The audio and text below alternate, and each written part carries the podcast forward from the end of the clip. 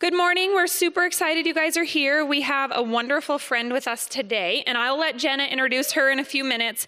But I'm going to just touch on I know you guys have been told, most of you by your leaders, our plan for next year. We're really, really excited about it.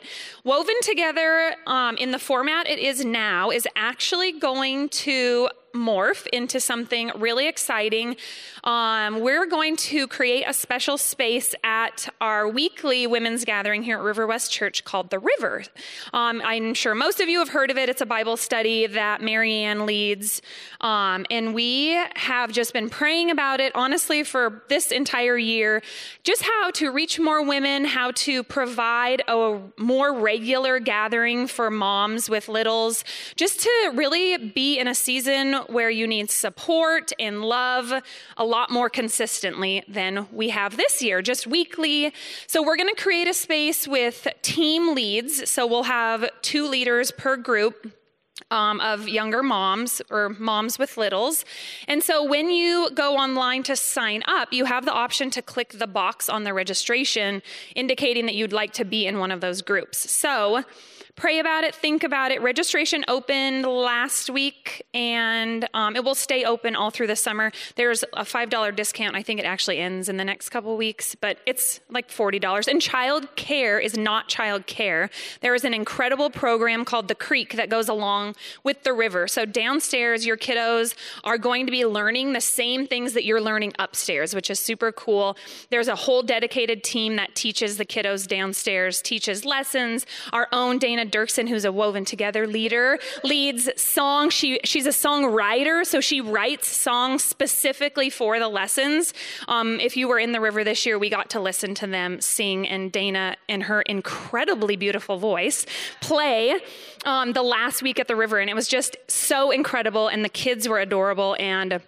It's just going to be an amazing program all the way from infants. They're going to be prayed over, sung to, read scripture over, all the way up through five year olds, or if you have older homeschool kids, there will be a room for them too. So it's going to be an amazing program for your kiddos to be a part of, get poured into while you are with other moms in the same stage of life.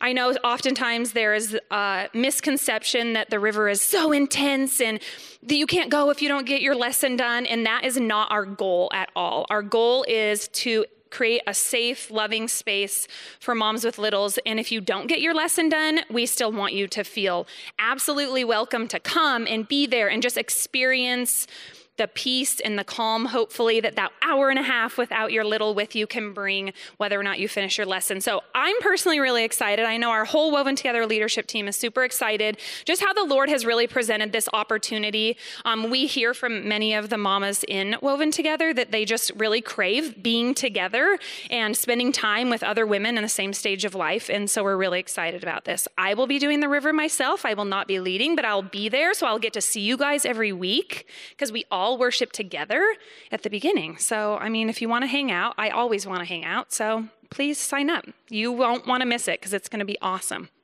Okay, that's all I have. Jenna's turn. You know, the only thing I would add to that is that um, oftentimes women will ask me, okay, like the river sounds amazing, woven sounds amazing but I can't do both. And I totally get that because I was there, right? Like as a mom with littles, I recognize that like doing both would have been a little too much for me. And I've never loved that I've had to say, well, what's your greatest need? Woven with fellowship and like encouragement for your season of life. And then the river for an anchor in a season that is difficult, where we need it desperately. And I never liked or felt comfortable with that answer because I was like, because really what I want to tell you is we desperately need all of those things. And so what I'm excited about um, folding, you know, the the care and love and encouragement of moms with littles into the river is that you won't have to choose anymore, which I think is really, really, really, really wonderful. Um, and just to add to what Stace said in terms of like what that time will look like, it will be a little bit different than a traditional river group. Um, one of the things that we will add to is um, the conversation will look a little different. There'll be more fellowship time within that hour and a half. Um, there will also be the conversation will be focused on the like application questions. Um, also, our teaching team, you know, I posed, I was like, you guys pose the best questions in the midst of your message, just for chewing on and thinking about what if we knew those ahead of time so that we can incorporate those into our conversation with our moms of littles too. And they were absolutely excited to do that. So that'll look a little bit different. I'm just, I'm super excited, but definitely um, we want to make sure that each one of you find a space, right? As Woven folds, we want to make sure um, that each one of you finds a space for fellowship, for encouragement in the season of life, for encouragement in the word, in the person of Jesus, and in the scripture. So please let us know if you have any hesitations. Like, I would love to chat with you. Absolutely. What I can say, and I can personally testify to, is that um, I started the river. This will be, I think this is my 10th year. So I started the river when my daughter was, my oldest daughter was three months old because I desperately needed an anchor. Um, and I can say, like, there were seasons where it was more difficult to my, get my lesson done than others, for sure. But I will say, um, it was my best yes over the last 10 years, hands down, to have um, that closeness with the Lord, the Word, the person of Jesus, the Scripture, and in community with other women. So, um, but definitely, if you have any questions, concerns, or anything like that, please come talk to us. Come talk to Britt, come talk to me, Stace, um, Deanne. We would love to just share our experience with you and further like our heart for um, how we deeply desire to bring you in closer in this way. So, um, also, Mother's Day is coming up on Sunday. So we wanted to take the opportunity to say Happy Mother's Day to each and every one of you. Um, you're incredible moms. We've had the joy and privilege of getting to know you. And we just want to say, like, we know it's hard, but it is good. And it is a joy to do it with you. So happy Mother's Day. I hope you are blessed. Um, I recognize that Mother's Day doesn't always feel like fullness of joy for some um, so I recognize that that we not just have mothers, but we have mother figures, lots of mother figures in our life. I know that's true for me as well. Um, and so I would love to just pray and give thanks for those mother figures in our lives. Um, I also recognize that some may have lost moms or mother figures. And so that this day comes with grief or feelings of loss. And so um, we recognize that as well. And so I'd love to just pray and give thanks for each one of you um, for the love and care that you pour into your littles and into your families and your communities, um, and nieces and nephews and all those little people that you you pour into. And so, Lord, thank you so much for a day set aside to celebrate motherhood, to celebrate motherhood biologically, but also that we are called into um, being mother figures to often more than just our own children. And we have those women who have poured into us who may not have been birth moms. So, Lord, I just pray and give thanks for each one of those people who you brought into our lives, who've been a source of comfort, nour- nourishing, um, love, care, um, support, comfort.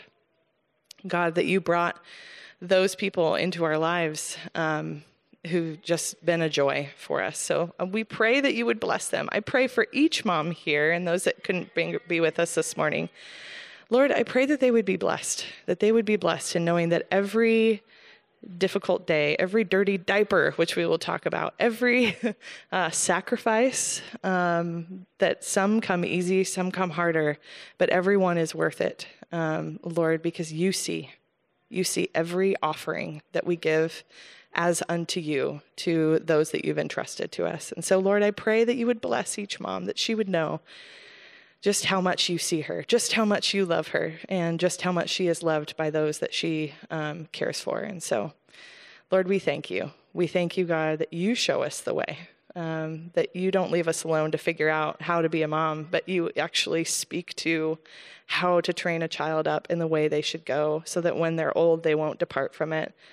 I ask for continued wisdom and endurance and strength and the love, the kind of love that comes not from ourselves, but that overflows from you to those that we care for, Lord. That you would fill us up, give us all wisdom for what it looks like to love these kiddos. And you've entrusted them to us that we would entrust them back to you. And so help us to do that. That's not always easy. And so we love you, Jesus. We love each one of these moms. Would they be so abundantly blessed um, this Sunday, but really every day? Would they just know and experience just how much you love them and care for them? And it's in your name I pray. Amen. All right, so it's like my absolute joy to invite a dear, dear, dear friend of mine, Kelly Dixon, um, to come share with us this morning. When we were talking about you know who would who would our moms be so blessed to hear from? She was literally the first person that popped in my mind and it's from very personal experience. This is a woman i absolutely dearly love. She's one of those people who asks me the hard questions who listens deeply so that she knows me deeply and knows what questions to ask. Um, she deeply loves women. She has a passion for women encountering the person of Jesus. Um, and in the scripture, she's got a passion for his word that is contagious to me um, and to those around her. So she, I also got the joy of witnessing her ordination service um, to the Presbytery Church. And um, it's where she got to baptize three of her kiddos, all three of her kiddos. And it was like just the sweetest treasure to be able to witness. But um, well, I welcome you up here, dear friend. So I just, I know that you guys will enjoy her just as much as I do. And um, just know that she's speaking from a place of being where you're at. And that is like the sweetest gift. So.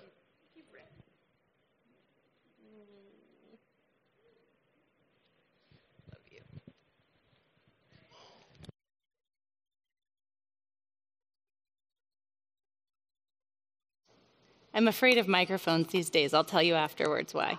I shared with the leadership team a real situation that happened to me this weekend while I was preaching. So um, just make sure your mic is off if you don't want, you know, your singing voice to be heard. All right. Well, so today, I, um, as Jenna and I were talking about, gosh, what should we, you know, what is the Lord placing on my heart? Um, what do mamas need to hear? Um, just as a little bit of background, so I've got three kiddos. I have Isaac, who is 12, he's in middle school um, in sixth grade, which feels crazy to me because I feel like I had a colicky baby just not that long ago. Um, and now he's like hairy and stinky and just, you know, it's weird. Um, and then I have Kaylin, who is 10, and she, in my belly, was my quiet companion, and she is completely the same. Like, it's so weird how their personalities are the same, and, you know, when they're in your belly, and then. Um, and then as they grow, and she just loves to be with me. If I go to the grocery store, she just wants to come. She doesn't have a whole lot to say, but she's my little artistic one. So she's always making paintings and, you know, Art for Kids Hub is her favorite thing, you know, if any of your kids are into that. Um, so she's my little artist. And then I have Ainsley, who is five. So she's in pre K, and she's the kid who I think three times has cut her own hair. Um, she is typically the one when the teacher is standing at the door, kind of giving this look. I know she's going to have a talk with me because Ainsley's the one who just doesn't have a filter, kind of says whatever she wants. And um, gosh, I think I, I just, I imagine that if I am going to die someday, it's because she's going to be like standing over my bed. I don't know. She just, she's, she's wonderful and crazy all at the same time. Um, so as I was thinking about what what would be needed today, um, that theme of shame, mom shame, and guilt kept kind of rising up for me. And so let me give a little bit of background to that. And then we're going to, the way we're going to do this today is you're going to have to do a lot of talking. So I prefer to teach when we go back and forth. I think it's just, it's more fun for you. It's more fun for me. I love to hear your voices. So I'll do a little bit and then I'm going to ask you questions. So the, today is not the day for you to feel like you get to be quiet because I want to hear your voices. So, all right. So mom guilt, mom shame. Why did this theme come up? So, little window into my week last week. Last Monday, I was I had just picked Ainsley up from preschool and was driving home, and she goes, Mommy, you forgot to bring snacks today to school. And I was like, No, Ainsley, we brought snacks five days ago. There's 19 kids in her class. We're scheduled once a month. No, Mommy, my teacher said that you were supposed to bring snacks today and you didn't. Okay, and she's so strong willed that I know where I'm not going to win an argument. So I just said, Okay, let me check the snack schedule when we get home. Mommy's driving right now, so I can't check it. So I get home and she's I missed the snacks. So her whole class went without snacks. And I immediately, just mortified, I texted her teacher and I'm like, I'm so sorry, I'm so sorry, I'm so sorry. Does that sound familiar? Do you, does anybody else here apologize too much? Because I do. Um, so, and her teacher said, That's okay, you can just make it up to us by bringing some extra snacks tomorrow. And I was like, Shame on you. You know, it was like this little, like, just bring extra snacks. Um, and then you know, later that day, about an hour later, I got in the car and I, um, I was wrapping up. I had my final class. I teach a class at University of Portland um, on, it's just so dear. It's with this, the nursing students. And so they have this required theology class called um, The Theology of Suffering and Grief. So they have to kind of process suffering and grief and I get to do that with them, which is really fun. So I was on my last, you know, my last drive to my last class and had finished grading all of my last papers, and my husband texted and said, Do you have my car keys in your car? I did. So therefore, I couldn't, my daughter couldn't go to her very first pitching clinic. My son had to be late to something else. Uh, uh, so all of a sudden, this pile of mom guilt. I forgot the snacks. I brought the car keys in the car. I totally, my daughter's gonna miss her softball because of me. And they're all stupid things. They're just stupid things. But I have probably one million stories where I took on shame or guilt or felt bad about something because of all of the things I'm required to do, and I dropped one or two balls. We as moms are expected to be all the things and do all the things, and we aren't allowed to mess up. We aren't allowed to forget things. That's what our culture tells us, right? Be all the things. Be beautiful. Take a picture and put an Instagram filter on it, but make it look like it doesn't have a filter on it so that you look really beautiful, but it's kind of tweaked a little bit. Or make sure that you have all the in style clothes. I will never be that mom. Make sure you have all the in style clothes. Make sure that you are the PTA mom. Make sure that you are the soccer mom. Have all the snacks. Have all the things. It's too much pressure. It's too much. So this, and I cannot tell you, I think almost every single day when I have conversations with other mamas, I hear the same thing. I feel so, I'm carrying so much. I feel like I'm messing up. I feel like I can't hold it all together. I feel like I have too many balls in the air. I feel like there's too much that's expected of me. And so today, what I want to do is return us to what Jesus says to us in the midst of all the voices that are invading and telling us what we're supposed to be more of and do more of and hold more of. Because I don't believe that our God expects any of those things. So, I would love to hear from you. What are some of the examples of spoken or unspoken expectations that mamas have? Just, and it's Mother's Day weekend, so just let me have it. I want to hear some of them. What's that? Clean house, yes. And don't let people in if it's not clean, right? And do we apologize? I'm sorry, I haven't cleaned my house yet when your friend comes over. What else? What are expectations? What are things you can even be like, well, I'm just talking for a friend. It doesn't have to be your own. What's that? Good cooking, yes. It's supposed to be like the Joanna Gaines, right? Your kids look cute. How many times have you tried to take a picture of your kids and be like, smile, smile? It's like, why do we do that, you know? Yeah, and you have like your yoga pants on and your hair's like this, and it's like, but my kids are beautiful. Okay, what else? What are other expectations of mamas? What's that? Kind. Look them in the eye, smile. Mm-hmm, good. What else?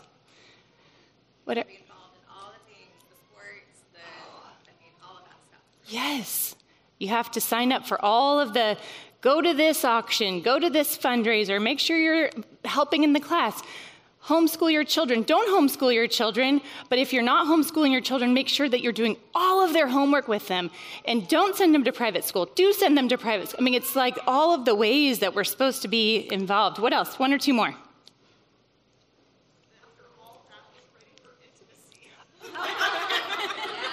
Yes. Oh my gosh. Thank you, Jenna. Yes, she said it after all that, be ready for intimacy because, you know, once the kids are finally in bed and you're like, I made it, then your husband's like, hey, looking good. I saw a hand back here. And you don't have to, by the way. Yes, I and I forgot to say that at the beginning. I said this at anytime I teach or preach, I want to make sure I when kids make noises in worship, it's worship, right? Because kids are welcome to worship. So you do not have to keep your kids quiet. So bring it on. We love it. But yes, the, the expectation or the feeling that kids have to behave themselves in all places, in restaurants and worship services, anywhere where adults are, make sure that kids aren't seen but not heard, right? All of those things. So, what I'd love for you to do now is we're going to move it into a little bit deeper of a conversation, but I know that this probably isn't comfortable doing it in the large group. So, in groups of four or five, your first question on your small group questions. So, I'm going to pop back and forth. Um, so, first question on your small group is in groups of four or five, share an example of a recent time that you felt like you weren't enough, you couldn't measure up, or you couldn't stop shooting on yourself. What emotions come up for you as you share? So, what we're trying to do is we're, we're trying to start paying attention to how we feel, even as we share it, because paying attention is a very important spiritual practice okay? So what are what do you notice? What does your body do as you're sharing? So just take we're just going to take a couple minutes share with your group and then we'll come back and i'm going to dive into a scripture passage for us. So discuss. All right feels like it's quieting down in the room so we'll move we'll keep going but don't worry, you're going to have a lot more opportunities. So at the very end, you'll have a bit longer to talk in your groups, but I am going to keep doing this back and forth. So thank you for being so good at participating. Um, so, you know, the truth is, we are never going to be enough. In the end, the message from our culture and our world is do everything better. So even when we are good at cooking, even when we are homeschooling our kids, or we send them to a really great charter school or a really top notch public school, even when we have kids that smile in all the pictures, and even when we're at the weight that we want to be, we're always going to feel like we need to do better because that's the message that the world has. And what I, as I was driving here, I was, I was just asking the Lord, I'm like, Lord, if, if I could put it in one sentence, what do you want me to communicate to your women? And I just sensed Jesus saying, they are loved, loved, loved. That's it. You are loved. So, what we tend to do is we look to Instagram, we look to Facebook, we look to our friends for affirmations for who we are. And what I want to do today is redirect our attention to the words of Scripture and what does Jesus say. So, um, one of the things that in my, so I'm a Presbyterian pastor, and one of the things in my tradition that we do is we follow the church calendar. Um, and what that means is so in Lent, or let's go back to Advent. Advent is one of my favorite seasons. Advent is the season during that kind of leads up to Christmas. And so in Advent, I love slowly the light coming toward us. You know that I love sitting in that. In Lent, I love watching the light extinguish as we move toward the cross and practicing that. I also love the lectionary. Has anybody ever heard of the term lectionary or familiar with that term? Okay. Oh, there's one back there. Um, so what the lectionary is is it's basically um, it's a set uh, list of scripture passages that the global church, so Christians all over the world, can follow. And so often in more denominational churches, they'll preach off of the lectionary, which is if you do it for three years, you pretty much go through the entire Bible. The lectionary follows the church calendar. So I'm telling you this all for the reason of the passage that I want to reflect on with you today is a passage that was from this past Sunday. Now, what did we just finish? Two weeks ago was Easter. So the church calendar tells us that we're kind of, all the passages focus on what comes immediately after Easter, which is the risen Christ revealing himself to believers, right? So, this, um, this passage, one of the things that we do to gain our identity and to remember who we are, and more importantly, whose we are, is to read scripture and imagine yourself in there. Imagine Jesus interacting with you. Imagine what it smelled like. Imagine what it looked like. Imagine what it sounded like. So, if we can, as I read this passage, I want us to climb into it because as we learn to sit in Scripture, especially Scripture passages where Jesus is interacting with people, we get to understand the character and heart of Jesus. So, the passage that I've selected for today is the passage where um, the risen Jesus, this is now the third time that he's appeared to his followers after resurrection, and they've returned to their old way of life. Okay, so it's a bit of a longer passage, so just, we don't get a lot of time to sit quietly, so just enjoy it as I read it to you. Um, it's 19 verses, so just hang in there, take a deep breath. I'm going to pray over us before we go into this passage. Um, and I really want you to try and listen with the eyes of your heart. So pay attention to words or phrases that stand out to you. Try and imagine what Jesus' face looks like as he's engaging with Peter. This is the scene where he gets to interact with Peter, who denied him and told Peter was one of his best friends. And Peter, at the moment, one of the most important times right before um, Jesus was crucified, Peter said, I don't know that guy, because he was afraid. He was afraid of what other people would think of him, and he was afraid that he might be killed himself. So Jesus comes back and he engages with Peter. So I want you to, with the eyes of your heart, listen. Okay? So let me pray for us before we read this passage. Holy Spirit, you are welcome here. We know that your word is living and active and sharper than a double edged sword, so we pray that you will penetrate our hearts and our minds as we listen to your word. Help us to encounter the living word as we listen to these words, help us to hear the way that you love your people. Help us to hear the affirming words that contradict the language of our culture that we are never enough. Holy Spirit, speak, your servants are listening. Amen. All right, so this is John 21, 1 through 19. Afterward, Jesus appeared again to his disciples by the Sea of Galilee. It happened this way Simon Peter, Thomas, also known as Didymus, Nathanael from Cana in Galilee, the sons of Zebedee, and two other disciples were together. I'm going out to fish, Simon Peter told them. They said, We'll go with you. So they went out and got into the boat but that night they caught nothing. Early in the morning, Jesus stood on the shore, but the disciples did not realize that it was Jesus. He called out to them, Friends, do you have any fish? No, they answered. He said, Throw your net on the right of the boat, and you'll find some. When they did, they were unable to haul the net in because of the large number of fish. Then the disciple whom Jesus loved said to Peter, It's the Lord.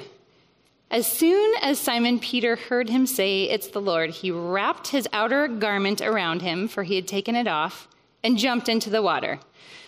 The other disciples followed in the boat, towing the net full of fish, for they were not far from the shore, about a hundred yards. When they landed, they saw a fire of burning coals there with fish on it and some bread. Jesus said to them, Bring some fish you've just caught.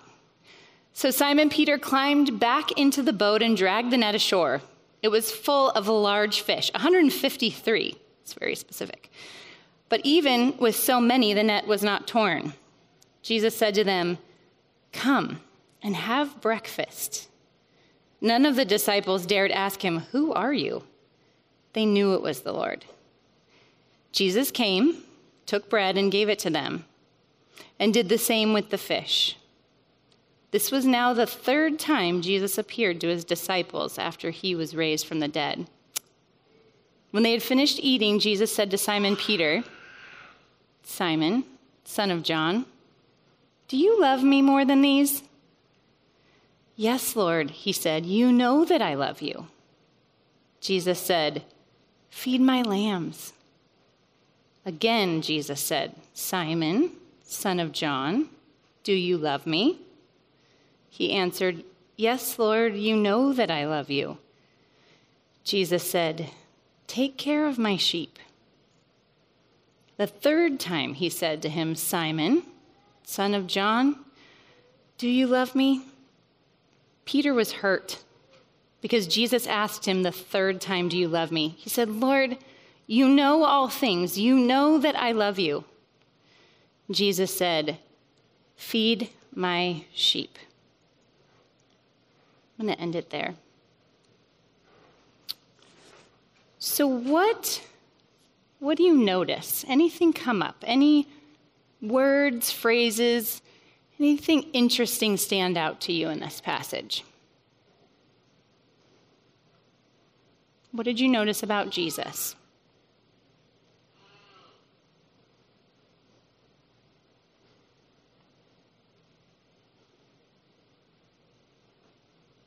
What was the very first thing Jesus did when the disciples got to shore? What did he say? Come have breakfast. Okay. So, what is important to notice about that is that Jesus cares about our bodies. He wanted to make sure that before he addressed anything else, he fed them and that their bodies mattered. Right? So our bodies are not disconnected from our souls. So Jesus nourishes us from the very top level and then all the way down. So, second thing, did you catch the detail about that charcoal fire? Did anybody notice that in there? Okay. So, there's only two places in the book of John where that charcoal fire phrase is used. Um, the other place is when Peter denied Jesus. He was standing in front of a charcoal fire. Can you name, and I would love for you just for a moment, um, we'll take a break and, and just you'll take like 60 seconds. Name how, if there is a smell in your life that triggers a memory. Okay, so if you can think this smell. So for, for me, I, anytime I smell a certain perfume, I think of my fifth grade teacher, Mrs. Gross. So smell and I know it's, but it actually was a good smell perfume. So that sounds weird, but it, it's like so instinct. Like there's Mrs. Gross. Where's Mrs. Gross? So in, just with each other, just when have you noticed a smell that is connected to a memory for you? Discuss for a moment, and then we'll come back.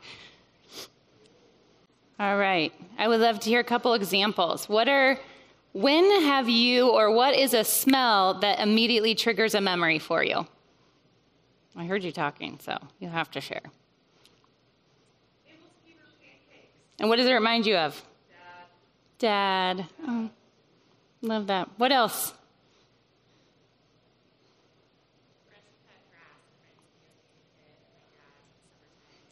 Yes. And it brings you back to that place, right? I can totally remember just the smell of summer in my town growing up. What else? Any that, and you don't have to share this if you don't want to, but any uh, smells that trigger a hard memory. Think about that. So, what I love about Jesus in this passage is I believe this is super intentional. I believe that Jesus showed up where the disciples were. They returned to their old way of living because they didn't know what to do with themselves now that Jesus had risen from the dead, but they didn't see him very often. So I guess we'll just return to being a fisherman and there's a charcoal fire waiting. And the smell of the charcoal, and he invites Peter to come have a talk with him. And the smell of the charcoal instantly triggers that shame. Oh my gosh, he's going to address this, isn't he? He's going to go there. And can you imagine your best friend and you betray your best friend and your best friend shows up and wants to talk about it? How would you feel? you'd probably want to crawl into a hole, right? So that is where we find. So we find the disciples in a place of disappointment, depression. They are returning their old way of life and they've realized we're actually not that good at this either. We were asked to fish for men. We're returning to fishing for fish. We don't do well at that either because we're totally failing. And then he comes to Peter and Peter is sees Jesus and realizes, "Oh gosh, my friend that I betrayed." And not only does Jesus invite him to sit in that place, not because I think Jesus is trying to shame Peter. That is not who Jesus is, and it is not what Jesus does. But if you notice how tenderly Jesus comes next to Peter and invites him into that place, senses and all, and invites him to come and talk about it. And so then what does Jesus do? What is, what is the question pattern that Jesus keeps asking Peter? What's the question? Okay, three times. Why does he do that, do we think? Yes. So Jesus invites him so tenderly. First, he feeds him and makes sure his physical body is not exhausted because he's just been out all night working, feeds him, and then gives him a chance to redeem what he has done wrong the exact same number of times that Peter denied him. Okay, so in addition to that, that word love seems so weird. Why does he ask him three times? What we don't get to see in our version is that Jesus says, Peter, the Greek language has lots of words for love, right? So we have one. We can say, I love hamburgers and I love my children, and we mean totally different things, but it's the same word. In the Greek, there are different words. So Jesus comes to Peter and says, Peter, do you agape me? Which is like the highest form of love. And Peter responds and says, You know I phileo you, which is friendship love. And then Jesus says again, Peter, do you agape me? And Peter responds, Jesus, you know I phileo you. Okay, I'm going to come down to your level. I'm going to meet you right where you're at. I'm going to meet you in the shame. I'm going to meet you in the guilt. And I'm going to ask you in your own words, do you phileo me? You know I phileo you. So, what is so beautiful about this passage is Jesus meets us right where we're at. He brings us, He meets us in the heart of our shame, in the midst of our feeling not enough, feeling like we've blown it. And He doesn't ask us to be different, He just sits with us in it. And He comes to our level. And the invitation then is what does Jesus say to him three times? Feed my feed my sheep, feed my lambs. So, mamas, here is where we interact with this Jesus who knows us and loves us. Do you love me? Yes, I love you, and I keep blowing it, and I, I, forgot the car keys, and I didn't do the snacks today, and I, I don't know if I'm schooling my kids in the right way, and I'm definitely not on PTA, and I have an extra 10 pounds that I'd really love to lose, and I feel like I can't keep up with these friends very well. I never return phone calls, I'm always interrupted. My kids are rude. Do you love me? Yes, I do, but I feel really, I just, I, my husband always wants to have sex and I'm really tired and I don't want to. Do you love me? Yeah, I do, but I'm just tired. Let me meet you right there. Where you are, as you are, I love you right there. I love you right as you are. And from that place of love, feed my sheep. Now go. Now get out of here and feed my sheep only knowing that you are rooted in love and you are good as you are. Because we're never going to be able to keep up, right? We're never going to be able to keep up with the way that the world tells us to live. But if we can live in the way that Jesus loves, if we can hear the voice, let me just pause for a second. I had the image of when I was teaching my daughter to swim a few summers ago, my five year old, this was when she was three. We were out floating in the lake and she had her um, floaties on, but she was even nervous to get off the raft. And I took her off the raft and I was in the water and I said, Come to, come to mommy, come to mommy, just swim to mommy.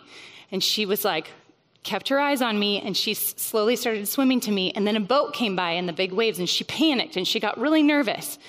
And she tried to swim back to her little raft. And I, I just said, Ainsley, look at mommy, keep your eyes on mommy. That is what Jesus is, is inviting us to do in this passage. Keep your eyes on me.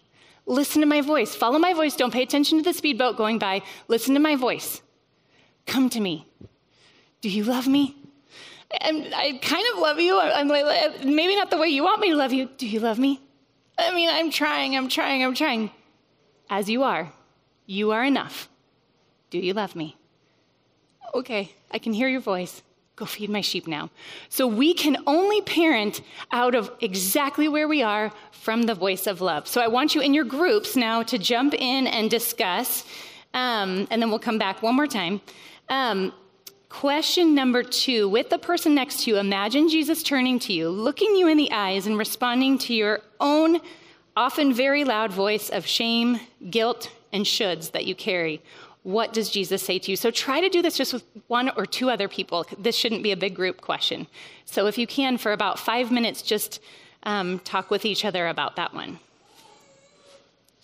Maybe I'll give you, yeah, I'll give you 10 because that's a little bit more personal.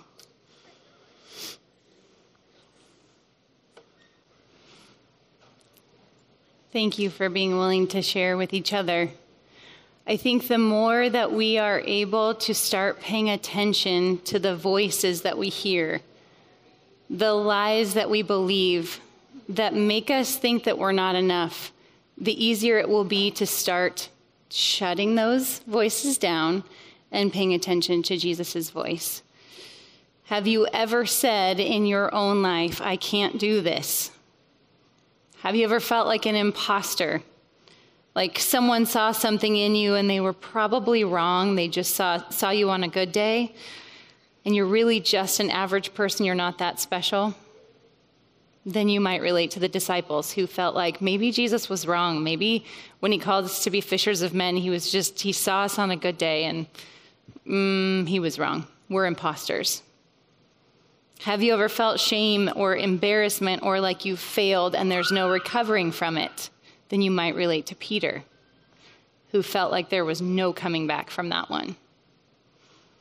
Have you ever had to return to a place that is difficult for you to return to? A place that stirs up memories from the past that you haven't quite sorted through yet? Then you also relate to Peter. And in each of those instances, in each of the feelings that we've just identified, the feelings of guilt or shame or not being enough or shoulds, how does Jesus respond to us? What is the invitation? First, let me nourish you. Let me feed you. Let me just take care of your top line basic level needs. And then let's return to that place of pain the place where that smell triggered the memory, that place where you feel really embarrassed and you'd so much rather that stay hidden and in the dark. And let me just tenderly care for you in that. Let me sit with you. Rather than asking you to come out of it, let me sit with you in it. That's the invitation that Jesus does. He sits with us in the muck, in the places of shame, in the places of embarrassment, in the places of feeling like we're not enough. And He simply invites us to be who we are and where we are and settle into his love.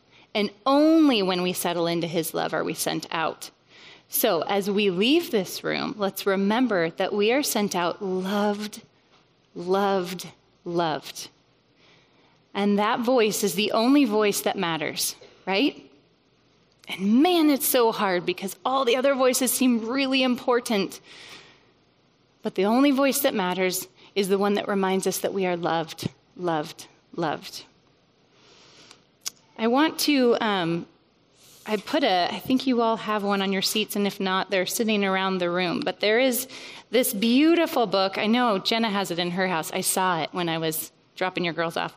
Um, it's called Every Moment Holy, and it's a book of liturgy for everyday things. Um, and so I've I asked Jenna if she'd be willing to print a liturgy for changing diapers. Um, and really, what it is is it's a reminder of who we are in the midst of the way that we love kids, remember that that's the way that God loves us. So I'd love to read it for you, and then I'm going to send you into your small groups for the last bit of time. And in your small groups, you're going to have the last question, which um, really this is where application comes into play. So your group, as a group, since we've already discussed the other two, you're going to really just brainstorm together what are the ways that we can start practicing this. Where did my third page go? Hang on. Lost my pages here. Give me a 2nd mm-hmm. There we go. Um, so, that third question is what you'll talk about. What is one practical way that you can begin noticing and releasing the shoulds that make you feel like you won't ever be enough? And get actual examples. So I put, I put a couple in there for you, but I want you as a group to brainstorm some actual practical ways that you can begin to quiet the voice and pay attention to the voice of Jesus. Because if we don't do that, We are going to be raising kids who are also only listening to the voice of others instead of the voice of Jesus, the one who brings life and says that I have come so that you might have life and have it to the fullest. Instead, we're going to listen to the voice that says we're not enough. And our kids can't believe that either. There's no way. Um, I have this book that I'm reading right now that I. Um, I love that it just it's a reminder to return to scripture. So David Benner um, in his book The Gift of Being Yourself, he says listening to sermons and reading the Bible provide information about Jesus, but this is not the same as personal meeting of him in the events of life. Meditation ought to be a part of the prayer life of every Christian who seriously seeks to genuinely know God. The Gospels, which is what we just read from, wonderfully um, provide wonderfully rich opportunities to meet Jesus. Once we learn how to use them in this manner, gospel meditation is gazing upon Christ. So that's why we read a gospel passage today. So when we think of how to tune our ears to hear the voice of Jesus, return to the gospels and pay attention to how Jesus treats people. Pay attention to the questions Jesus asks, the way that he engages with people who everybody else might label as not good enough or complete failures. So when you feel that way, return to the words of Jesus and sit with Jesus and look at Jesus and gaze on Jesus and ask, okay, Jesus, what do you have to say to me here? So that's what, that's one of the practicals. That's one of the ways that you can practice this. Okay, so I'm going to read this liturgy over you. And when you're done brainstorming practical ways of um, quieting the voice of the world and listening to the loving voice of Jesus, then I want you to just talk about this liturgy together and what came up for you. So let me read it over you as your blessing, and then I will close us in prayer and you can go into your groups. Liturgy for Changing Diapers, Part 2. There's two of them. Ah, Lord, what a mess we sometimes make of our lives. What a tragic comedy is even our most sincere attempt to merit righteousness on our own. We're no more able to render ourselves holy than is this infant to keep itself unsoiled. I am as dependent upon your grace and your own righteousness, O Christ, to justify and make me clean, as this little one is dependent upon me to wash the residue of filth from its skin wrapping it again in soft and freshly laundered garments. Let me not be frustrated by the constant repetition of this necessary act on behalf of a child. Rather, let the daily doing of this be a reminder to me of the constant cleansing and covering of my own sin, that I, helpless as this babe, and more often in need, enjoy in the active mercies of Christ. You are loved. You are loved. You are loved. Remember that. Live out of that truth. Let me pray for us, and then I'll send you into your small group time together. Jesus, as we sit with this passage over the course of the next week, I pray that you will just help us to hear your voice and when we start noticing the little shames, the little guilts, the little things that we tell ourselves that we're not good enough, I pray that you will help by the power of your Holy Spirit to just name it and quiet that voice. So, yet again, we can hear your voice saying, Right this way, come this way, come to me, you are loved. You are loved. You are loved. We're trying, Lord. We are so grateful that as we are is good enough because your grace covers us and we are loved. It's in your name we pray. Amen. All right. So discuss that question number three, and then just sit with the liturgy together and just talk about what comes up for you. Thank you. Enjoy your time together.